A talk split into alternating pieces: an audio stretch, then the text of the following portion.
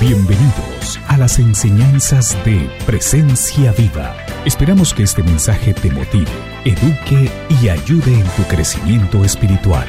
Pedimos que tu vida sea transformada por medio de la palabra de Dios y que la presencia del Espíritu Santo se haga realidad en tu vida.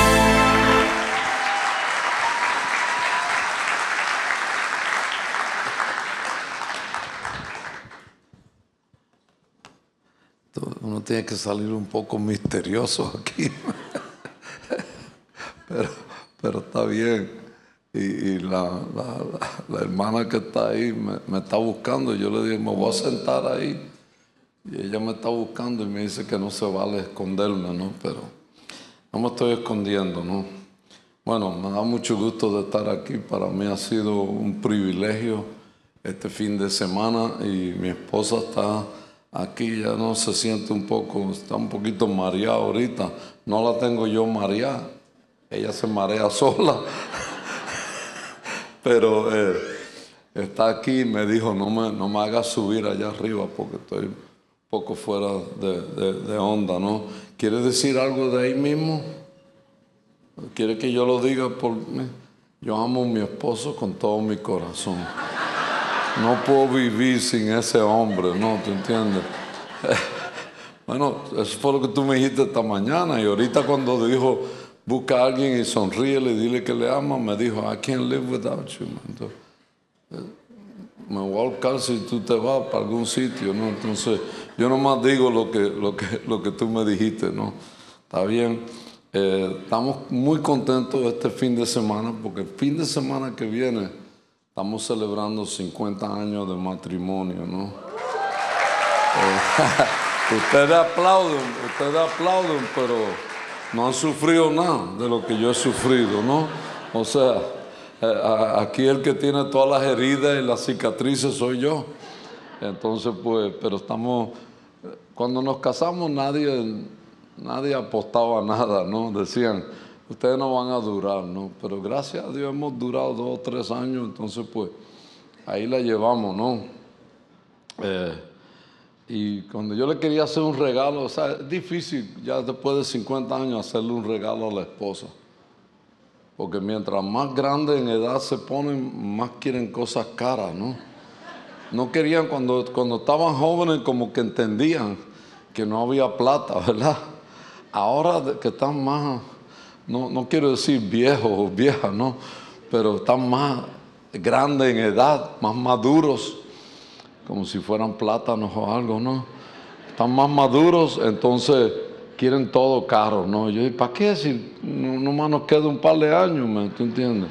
Y ya nos vamos, va a tener que dejar todo eso con otra persona. Pero estaba buscando yo qué, le compro, ¿no? Entonces fui a, fui a un lugar a comprarle algo y, donde yo puedo comprar. Y me acuerdo que le dije al muchacho, oye, yo quiero esto, voy a cumplir 50 años. Me dijo, es oro para 50 años. Y yo le dije, usted cállese, yo compro lo que me pegue la gana. Si es mi plata, man. Ahora me vas a decir que compre también. Yo, yo lo quiero así. Y me dijo, pues este no es. Yo dije, usted cállese, búsqueme otro vendedor porque si no, no voy a comprar nada. Y, ya me dijo, y, y le dije, ponle atrás 50 y contando. Y me dijo, ¿qué quiere decir eso? Para ti nada, que no estás ni casado. Para mí quiere decir mucho, que he sufrido 50 años con esa mujer, ¿no? Entonces ahí le compré ese regalo y, ya tú sabes, se lo traje y le dije, ya no hay más regalo. Hasta próximos 50 años, ¿no? ¿Verdad? Que ya no voy a estar aquí de todos modos. Pero ahí, ahí la llevamos y vamos a celebrar eh, con la familia y con dos o tres amigos, ¿no? Y, vamos a disfrutar ese tiempo. sobre todo para darle gracias a Dios, porque Él ha sido fiel.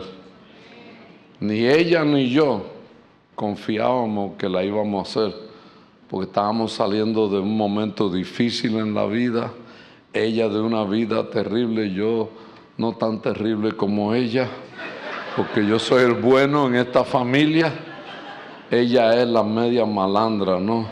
en esta familia, ¿no? Eh, entonces, eh, lo, estamos muy desconfiados, pero mire lo que Dios ha hecho, que hemos durado todos estos años y es una bendición. Entonces, pues, nosotros la vamos a celebrar ahí bien. Bueno, el pastor Edwin me, invitó a predicar, así que déjame hacerle el intento ¿no? aquí de, de compartir. Pero miren, estaba pensando yo esta mañana que yo tuve mucho temor aun cuando me casé. ¿Sabes? Tuve mucho temor porque el futuro tú nunca le puedes poner así un, de esos pins como a una pizarra y decir, este va a ser mi futuro. Tu futuro es un acto de fe. Tú estás diciendo, por fe yo voy para allá, por fe voy a hacer esto, por fe voy a hacer lo otro. Y muchas veces nosotros tenemos temor de un futuro que es muy desconocido a nosotros. Tú llegas a la iglesia, tú oyes al pastor Edwin o otro pastor decir algo y tú dices, ¿cómo, cómo, cómo, cómo es? Man? Yo no le creo nada a lo que está diciendo este hombre. Man. Porque tú tienes todos esos conceptos en tu mente, tienes todo el temor de que hasta, hasta aquí quizás no te ha salido como tú has querido todo en la vida. Entonces tú tienes que decir, mañana es un día mejor, es un día nuevo. Mañana lo voy a intentar otra vez. Y cuando tú miras hacia el futuro, el mismo temor que tú tienes no te deja fijar los ojos y decir, todo va a estar bien porque Dios está conmigo. Entonces, le tenemos temor al futuro que es tan desconocido, porque todavía no hemos madurado y crecido y profundizado en el Dios o en el conocimiento de un Dios que es muy conocido para ti, muy conocido para mí. Quizá meses, quizá años, quizá semanas, pero tú lo estás conociendo. Y el futuro, aunque es desconocido, tú lo estás confiando en un Dios que tú estás conociendo. Un Dios que todo lo puede. Un Dios que nada es imposible. Un Dios que aunque tú piensas que las cosas no van a salir como deben de salir y aunque no salgan como tú crees, van a salir como Dios quiere que salgan. Y si salen como Dios quiere que salgan, no importa, Dios está contigo y Dios endereza esa vereda. Yo mirando hacia atrás con Ada y, yo, ¿cuánta gente nos dijeron? Estos dos se van a embarrar otra vez con droga, van a, caer presos otra vez, van a hacer un desastre en su vida. Pero gracias a Dios, aquí estamos esta mañana en presencia viva, ¿verdad? De todos los lugares en, el planeta que podemos estar, estamos aquí. Yo no sé, ayer le decía yo que no sé ni cómo me conecté con, con el pastor Edwin, porque somos tan diferentes. Él viene de un planeta, yo vengo de otra galaxia, ¿no? ¿Verdad? Él viene de una galaxia buena, de paz, de tranquilidad. Yo vengo de una galaxia de otro, otro lugar, ¿no? Pero Dios nos conectó y estoy aquí esta mañana, ¿no? ¿Y sabe por qué estoy aquí? Porque Dios conocido es un Dios que todo lo puede, que no hay nada imposible para Él. Déjame leerle unos versículos, que así es que se predica, ¿verdad? Se lee unos versículos y luego uno dice algo de la Biblia y todo el mundo dice, wow, Qué buena onda, ¿no? ¿Tú entiendes? Así me dijeron, ¿no? Una vez. Eh, jueces capítulo 6, verso de, del 8 al 14, ahí lo tienen ya. El ángel del Señor vino y se sentó bajo la encina que estaba en Ofra, la cual pertenecía a Joás del clan de Abieser su hijo Gedeón estaba trillando trigo en un lagar para protegerlo de los madianitas. Cuando el ángel del Señor se le apareció a Gedeón, le dijo, el Señor está contigo, guerrero valiente. Yo les quiero decir a ustedes esta mañana, el Señor está con ustedes, está contigo, está con esta iglesia, está con cada uno de nosotros. Hasta el que no está con el Señor, Dios está contigo. Una vez un señor me dijo al lado, ¿cómo el Señor va a estar conmigo si yo no estoy con Él? Yo dije, dale gracias a Dios que Él está contigo, chico, que tú no estás con Él. Cállate y no siga hablando, que se puede ir. Y, me dijo, ah, entonces me callo. No, el Señor está contigo. Si tú estás aquí hoy, el Señor está contigo, porque la intención de Dios, Dios es muy intencional, la intención de Dios es llegar a ti que tú lo conozcas, que Él pueda obrar en tu vida y tú puedas decir, no le tengo temor al futuro desconocido, porque he conocido un Dios que todo lo puede y no hay nada imposible para Él. Entonces, vamos a hacer un pacto aquí, aplauden toda la misma vez, ¿ok? Porque me confunden, ¿no? no creo el latino siempre aplaude, o sea, como que no está oyendo bien. Pero Gedeón le dijo al Señor esto, si el Señor está con nosotros, ¿cómo es que nos sucede todo esto? ¿Dónde están todas las maravillas que nos contaban nuestros padres cuando decían, el Señor nos sacó de Egipto? La verdad es que el Señor nos ha desamparado y nos ha entregado en manos de Madián. El Señor lo encaró. quiere decir que el Señor lo confrontó. El Señor le dijo, wait a minute, buddy. Espérate un momento. Tú estás hablando conmigo no estás hablando con cualquier persona, estás hablando conmigo. Cuando tú hablas conmigo, tú tienes que hablar derecho porque yo te voy a hablar derecho también. A veces nos hace falta una confrontación directamente de Dios para que nosotros reconozcamos que no somos quienes creemos que somos, no somos tan sabios, no somos tan fuertes y necesitamos a este Dios todopoderoso para ayudarnos a enfrentarnos a la vida. Y él le dijo, ve con la fuerza que tienes y salvarás a Israel del poder de Madián. Yo soy quien te envío. Y a veces nosotros creemos que necesitamos super duper power, un poder super más, más superior al que tenemos ya. Creemos que Dios va a venir, nos va a dar uh, 240 voltios más para poder alcanzar, ¿verdad? Yo, me acuerdo de un muchacho que estaba en el manicomio conmigo. No, pero yo era médico ahí, ¿tú? ¿Qué, creen ustedes?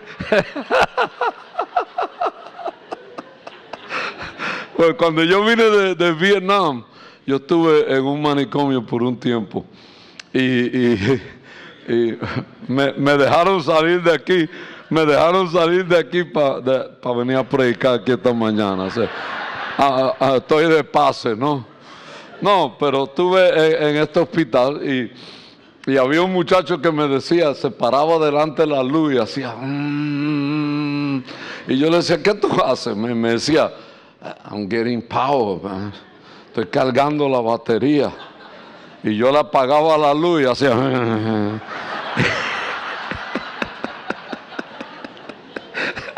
Y yo le dije, yo le dije, tú estás loco, chico. Y me dijo, ¿dónde tú crees que estamos?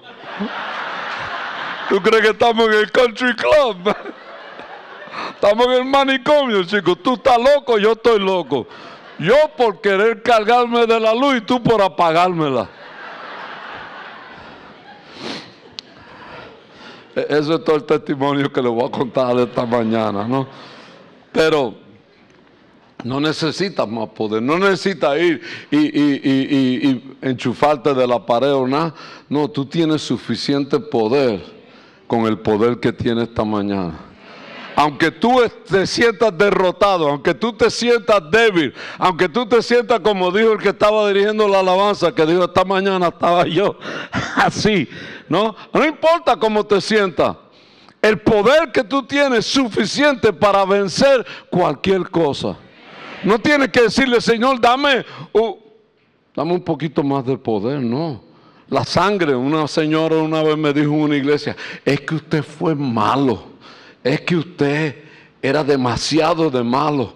Y, por eso es que Dios tuvo que, que, usar todo el poder que tenía para salvarte. Y yo dije, no, si usted fue igual de mala que yo, lo único que yo hice todo lo que quise hacer, tú te quedaste con las ganas. No difference, ninguna diferencia. Tú te ahora tú estás en la iglesia diciendo, sí, me hubiera hecho todo lo que quería hacer, de todos modos Dios me iba a salvar. No. Y piensa en los tres novios aquellos que tenía que te querías escapar con ellos, ¿no? Y ella se moría la risa, después me decía, no se puede contigo, yo ni contigo tampoco.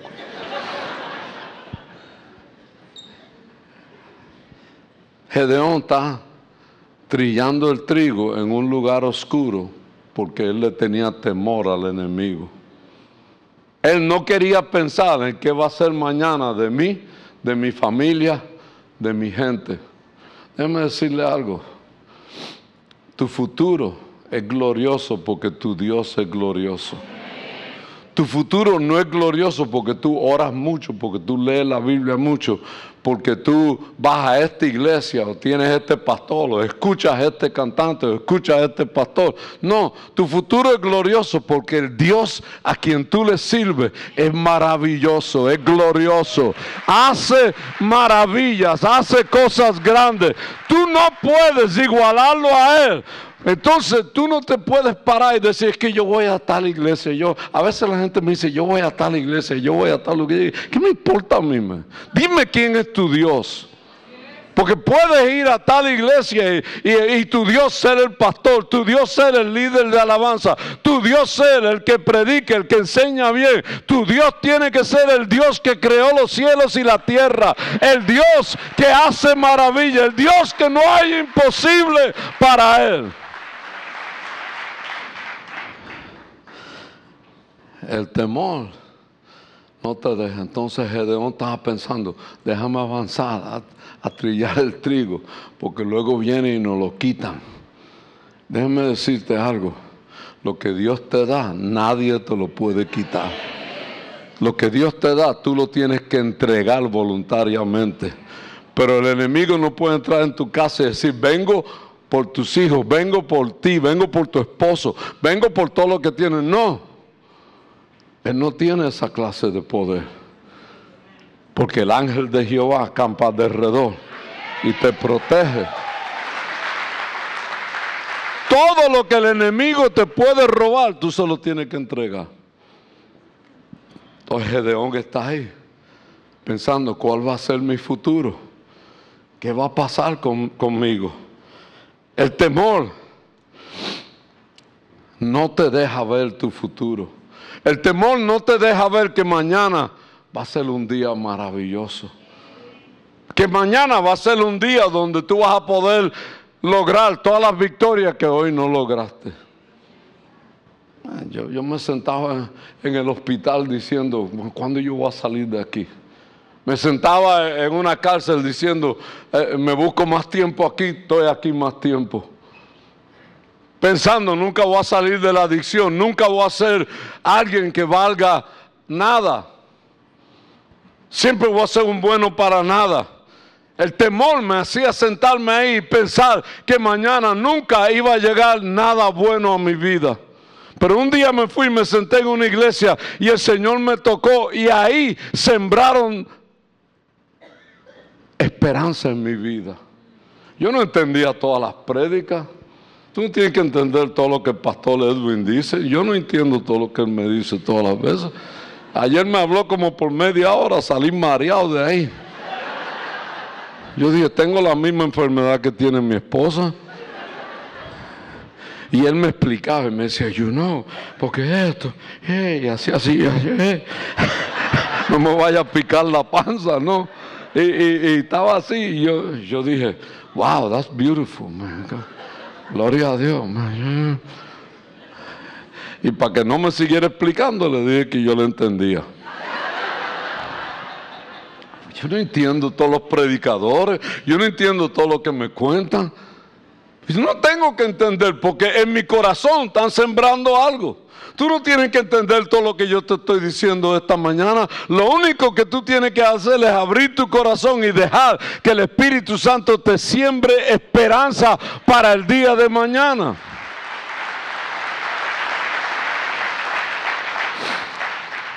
El temor te paraliza, te estancas. No puedes definirte como un hombre de fe, una mujer de fe. Cuando tienes temor no puedes pararte y decir, yo soy un hombre, una mujer que estoy creyéndole a Dios. Y para mí y para el Dios que yo le sirvo no hay imposibles.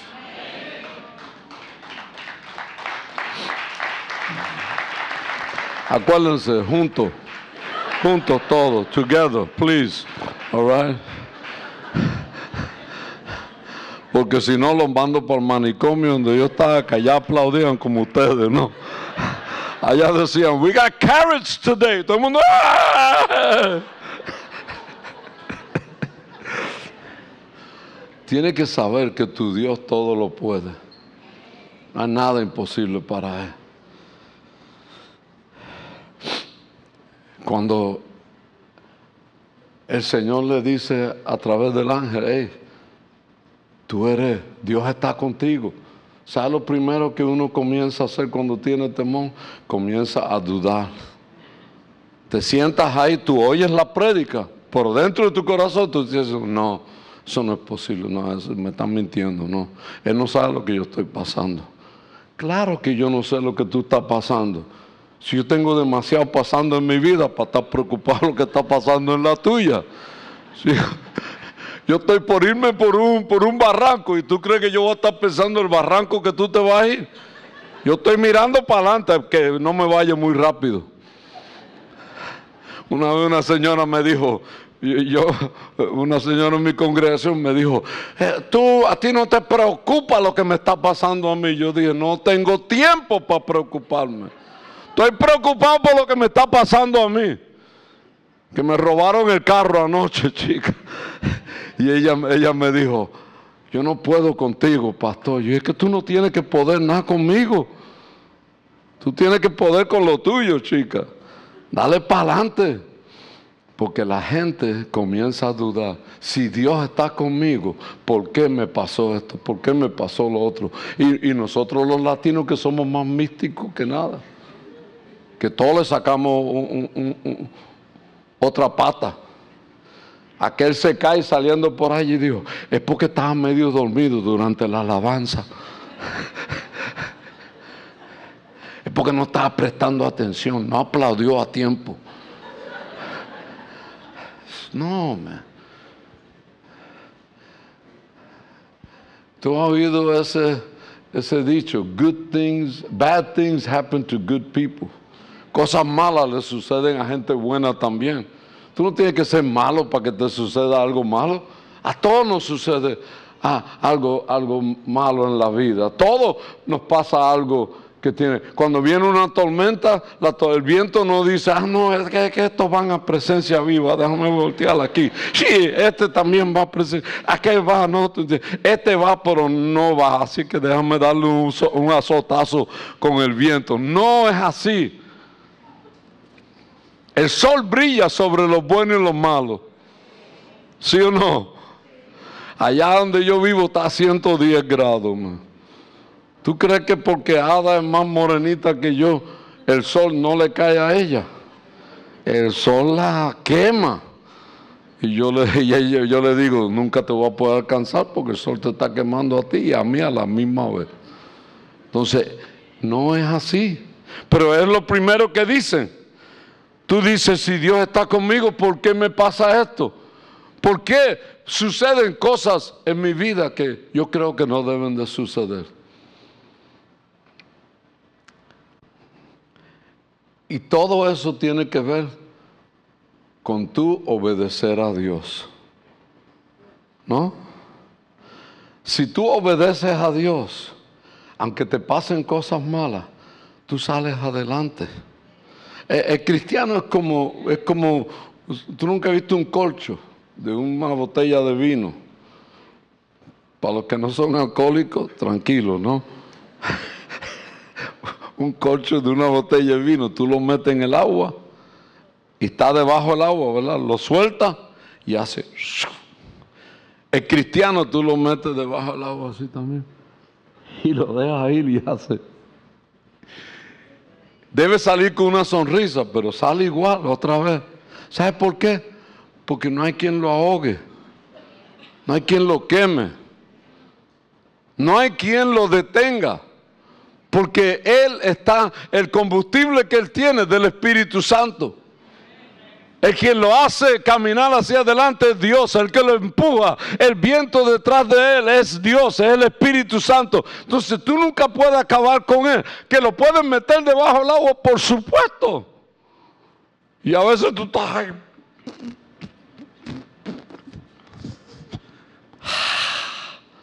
Y sales otra vez. Y alguien te puede decir de esos místicos, hierba mala no muere fácil. ¿Verdad? No.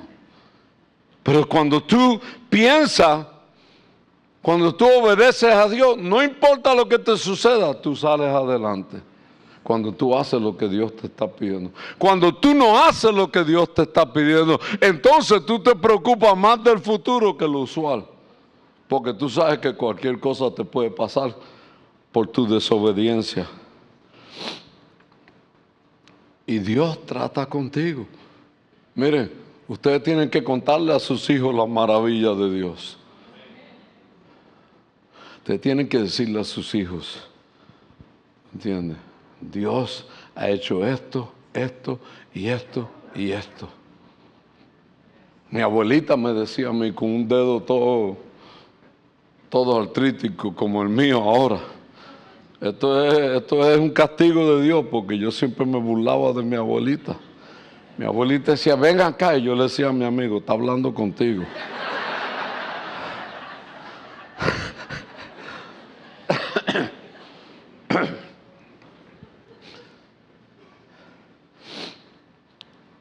Entonces, Dios parece que trató conmigo y mira mi dedo ahora. Mi esposa me dice, eso es por tu burlarte de tu abuela, ¿no? Pero no, tú tienes que obedecer a Dios. Y tú tienes que saber que cuando tú dudas de tu futuro y cuando tú dudas de lo que Dios va a hacer, es porque nosotros no, alguien no te ha contado lo maravilloso que es Dios.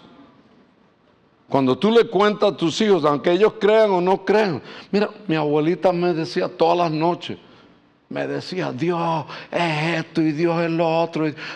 yo decía, está loca mi abuela. Pero cuando yo estaba en problemas por allá, yo pensaba en lo que ella me decía. yo decía, ¿dónde está ese Dios ahora? Yo lo necesito. ¿no? Una vez yo estaba corriendo de un policía, Para que tú veas que el pastor Edwin no trae buena gente para acá todo el tiempo.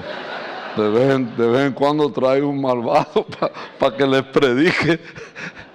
Yo estaba corriendo de un policía y por dentro yo decía, el Dios de mi abuela, el Dios de mi abuela que me ayuda a correr más rápido ahora. Y yo, para mí entender, yo como que agarré velocidad y dejé ese policía por atrás. Se me olvidó que él andaba con un compañero. El compañero me estaba esperando aquí exactamente como una película. Me hizo así. Y me agarró por el cuello. No hablé como por tres meses. El juez me decía, how do you plead? porque casi me, casi me, casi me, me rompió todo esto aquí.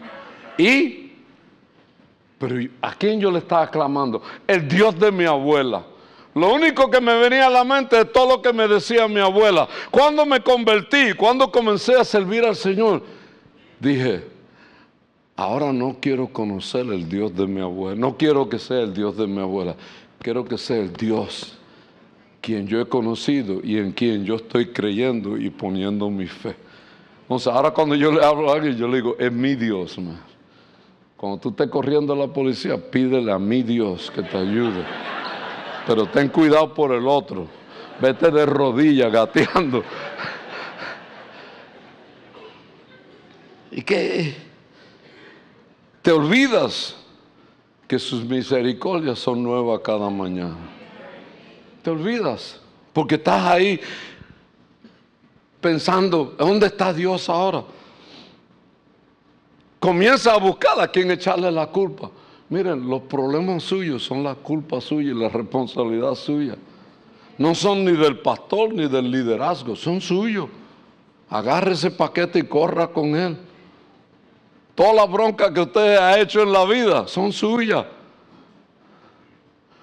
Yo fui a una iglesia en Argentina y el pastor estaba casado con una mujer muy guapa y fuimos a, almorzar y yo me dio con preguntarle, oye, ¿cómo ustedes se conocieron? ¿Para qué le pregunté eso? Después yo decía, no te callas la boca, chico. Le dije, oh, ¿cómo tú la conociste? Y eso. Dice, mira, mi esposa se murió. Creo que así fue que me dijo, mi esposa se murió o se divorció, no sé. Dice, y esta mujer era la líder de las mujeres en la iglesia. Cuando éramos chiquitos en la, en la high school, yo quería ser novio de ella, pero se casó con otro por allá y me dejó a mí, no me quiso que... Bueno, un, drama, ¿no? De eso, una novela de esa. Y me dijo, entonces mi hijo se casó con la hija de ella. Y mi otro hijo se casó con otra hija de ella. Y ahora nosotros nos casamos. Y yo dije, ¿qué? Salí de ahí, me fui para el hotel, me puse una toalla fría aquí y yo dije, Dios mío, ayúdame porque tengo el cerebro hinchado ahorita con este tipo. Al otro día me dijo, te voy a seguir contando. Yo, y no me cuentes más nada. Que tú tienes un enredo que no lo desenreda nadie en tu vida. Y, entonces, pero me, di de cuenta y, y, luego él me dijo, me contó un día que estábamos solos pescando, me dijo, te voy a contar un poquito de dos o tres cosas que me han sucedido. Me contó, pero él me dijo esto, ese es mi paquete y ese bulto lo tengo yo. La responsabilidad de todo eso es mía. Y la responsabilidad de tus problemas, de tus luchas, de todo lo que tú estás enfrentando, es tuya. La mía es mía pues no me echen a mí la culpa. Yo no tengo nada que ver con tu suegra o tu suegro. No tengo nada que ver con, con la gente con quien tú has hecho business y te ha salido mal el asunto. No. Pero nosotros cuando estamos así y dudamos y decimos, ¿dónde está Dios? Buscamos a quien echarle la culpa. Buscamos a quien señalar. Si está con tu esposa, le dice a tu esposa, es la culpa tuya. Si está con tu esposo, le dice, eres tú por la barba esa que tiene. Si te peinaran mejor, a lo mejor. Bueno, los calvos no tienen con qué, ya no le puedo decir nada al calvo, ¿no? No estoy hablando de ti, así que tranquilo. ¿Ah? Pero así es. La gente siempre busca en la iglesia a quien echarle la culpa. No le eche la culpa a nadie. No fue que no te saludaron, no fue que no, no te atendieron, no, nada de eso. Yo viví en el mundo y todo el mundo me trató mal y nunca me quejé. Llegué a la iglesia y la gente era tan nice que dije, aquí me voy a quejar. Aquí es fácil quejarse. Y yo mismo le echaba la culpa a la gente sin decirle nada, es la culpa de aquella. este me miró malo y es la culpa de él. No es la culpa de nadie. Entonces luego comienza a sentirte desamparado. En el mismo medio de esta iglesia te comienza a sentir desamparado. Te molesta que este aquí cante con mucho, con mucho entusiasmo. Te ves aquella que está moviendo mucho y ¿qué, qué le pasa a aquella? ¿Por qué está tan contenta? ¿No? Ve a uno que levanta la mano y dice, ese es lo que quiere que todo el mundo lo vea levantando la mano. No. No le eches la culpa. No te sientas desamparado. Porque tú no estás solo. Este hombre se sentía desamparado, trillando el trigo solito. asustado, no sabiendo qué traía su futuro, pero él no estaba solo. Tuvo que venir Dios y decirle, Dios está contigo. En el lugar más oscuro, en el lugar más desesperante, en el lugar más solo, Dios está contigo. Y no importa dónde tú te encuentres, no importa en el momento de la muerte, en el momento de no tener nada, tienes a Dios. Hay una canción, sí, sí, sí, te tengo a ti, lo tengo todo. Me encanta esa canción, ¿sabes por qué? Porque es la verdad. Si yo tengo a Dios, aunque esté solo en una esquina, lo tengo todo. Todo.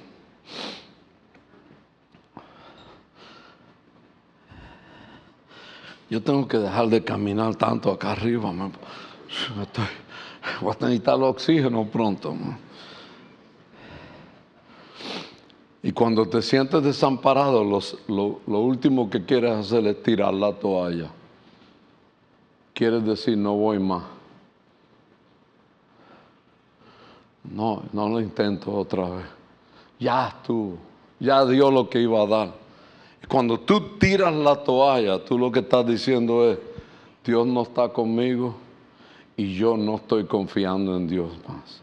Tú aguantas la toalla, tú te quedas con la toalla en tu mano, ¿no? La decisión más grande en un combate de boxeo es el que tiene la toalla en la mano, el que tiene el poder para tirarla o detenerla.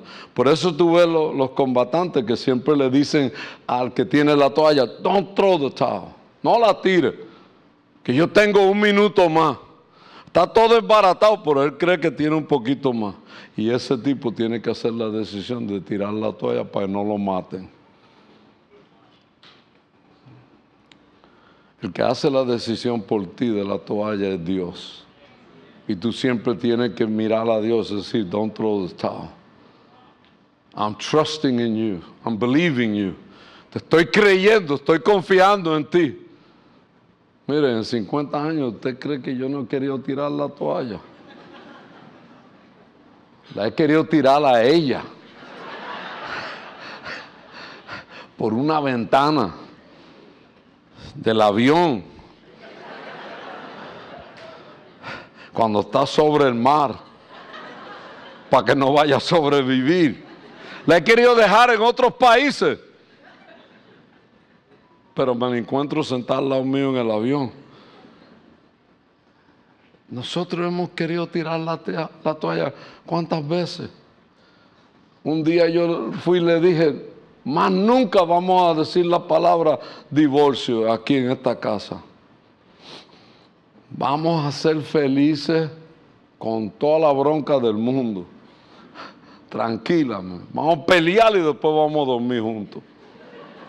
Vamos a aruñarnos y luego vamos a dormir juntos. Y, comer juntos.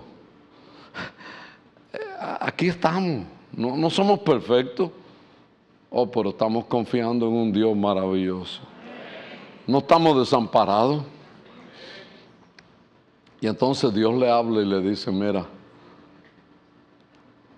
ve con la fuerza que siempre has tenido.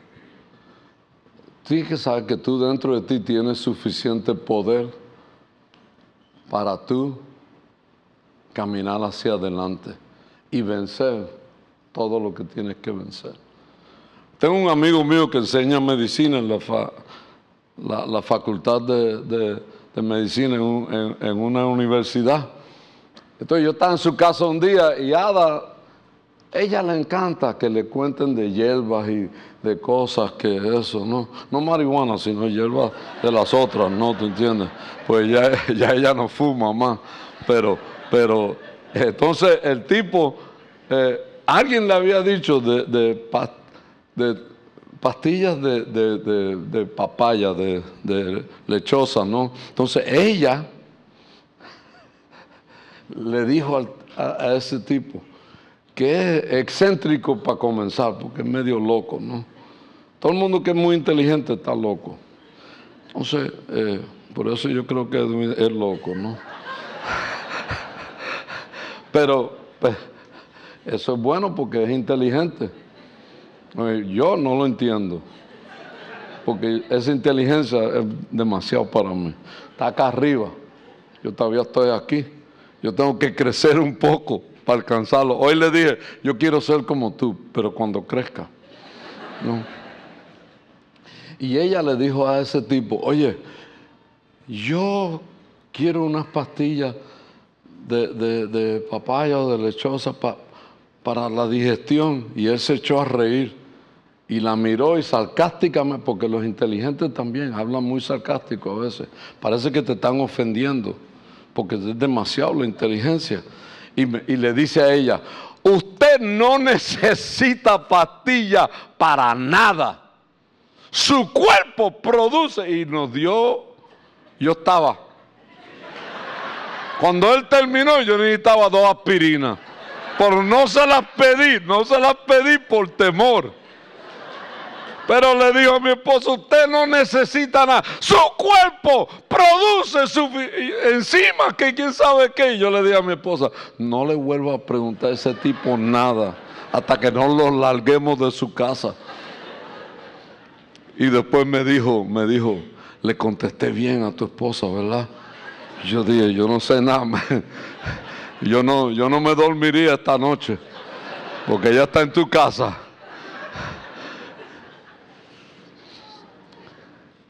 En otras palabras, él dijo, tu cuerpo tiene suficiente. Dios te hizo de tal manera que tu cuerpo produce suficientes enzimas para que tú no necesites tomar pastillas de nada. No, yo dejé de comprar pastillas de esas. Pues también tenía comprando pastillas de todo. Tú le dices a ella que una hierba funciona. Mañana yo voy con una paca de hierba para la casa. Parece que tengo dos chivas ahí metidas en la casa.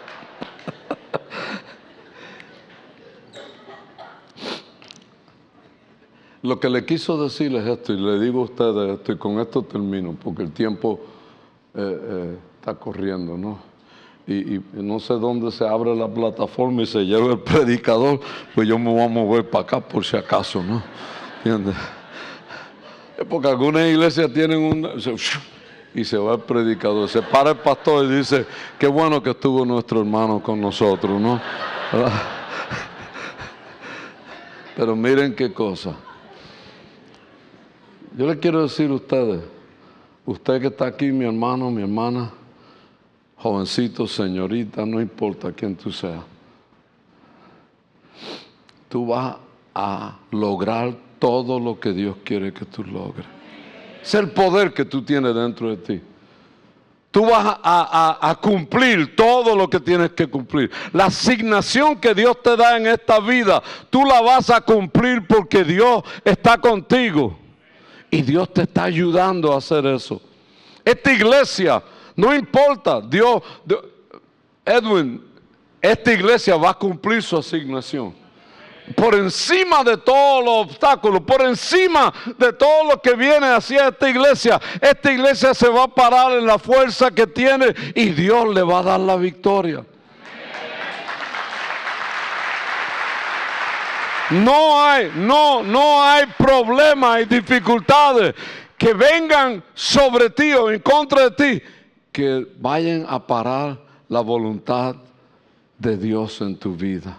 Lo único que tú tienes que hacer es obedecer a Dios. Es hacer lo que Dios te está pidiendo que haga. Es ser obediente a la voz de Dios. Tú cumplirás todo lo que Dios te ha dado para hacer. Miren, cuántas cosas no han venido en contra de nosotros en todos estos años. Algunas cosas por mi propia culpa, otras por culpa de ella.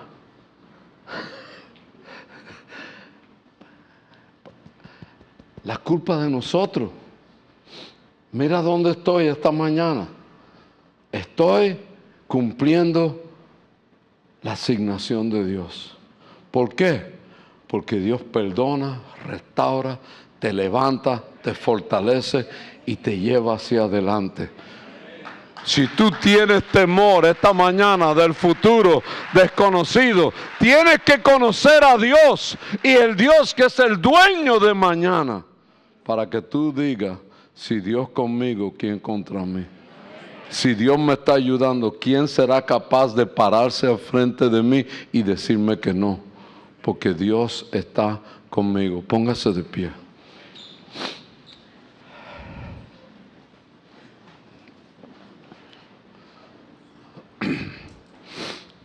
Rapidito, presten atención, porque esto lo tienen que hacer juntos también, ¿no?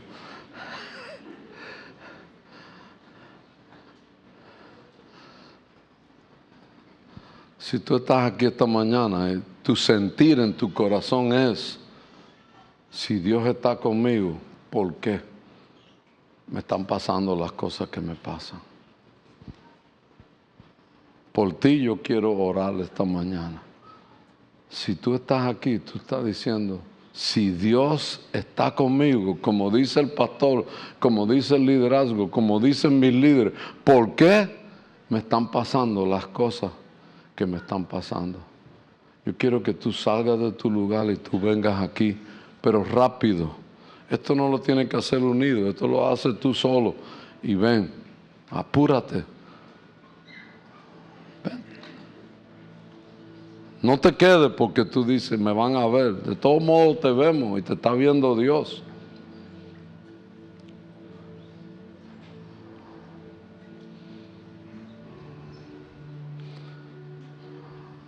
La pregunta grande siempre en la vida de nosotros, why?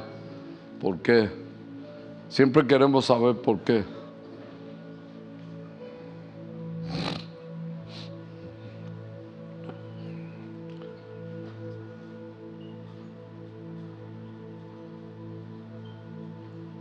Levanta tus manos al cielo. Lo importante no es por qué, lo importante es que tú digas, yo estoy confiando en un Dios vivo y de poder. Yo estoy confiando que Dios tiene la capacidad para hacer por mí lo que nadie puede hacer por mí. Lo importante es que tú digas ahí, mi confianza está en Dios. Yo no tengo la solución por, todo lo que te está pasando, pero sí te puedo decir que si tú confías en Dios, Dios nunca, nunca te va a defraudar, nunca te va a desilusionar. Siempre va a llegar a tu lado y te va a decir, hey, yo estoy contigo. Y siento que el Espíritu Santo te dice a ti, yo estoy contigo. Yo no te he dejado, yo no te abandono, yo no te desamparo. Soy el Dios que está contigo hasta lo último. Todos los días de tu vida estaré contigo. Nunca te, dejaré, nunca te desampararé. Padre, en el nombre de Jesús, oro esta, este día, esta tarde, que tú toques el corazón de cada persona aquí Toques el corazón de estas personas que están al frente. Quites ese sentir de desamparo, ese sentir de que estoy solo, estoy sola, de que nadie sabe, nadie entiende. Y puedas poner en ello el sentir, el Dios a quien yo le sirvo, Él entiende todas las cosas, Él sabe cada paso que yo doy, Él está ayudándome esta mañana, esta tarde, para que yo salga adelante para que yo salga victorioso. Padre, en el nombre de Jesús, oro esta oración. Que tú los toques de una manera especial. Gracias por presencia viva, por los pastores, liderazgo. Gracias, Señor, que tú cumplirás todo lo que tú le has hablado. Y tú le harás terminar su asignación en esta tierra, Señor en el nombre de Jesús. Amén y amén. Si este mensaje ha edificado tu vida, escríbenos a info arroba presenciaviva.com o te invitamos a visitar nuestra página web www.presenciaviva.com. Hasta la próxima.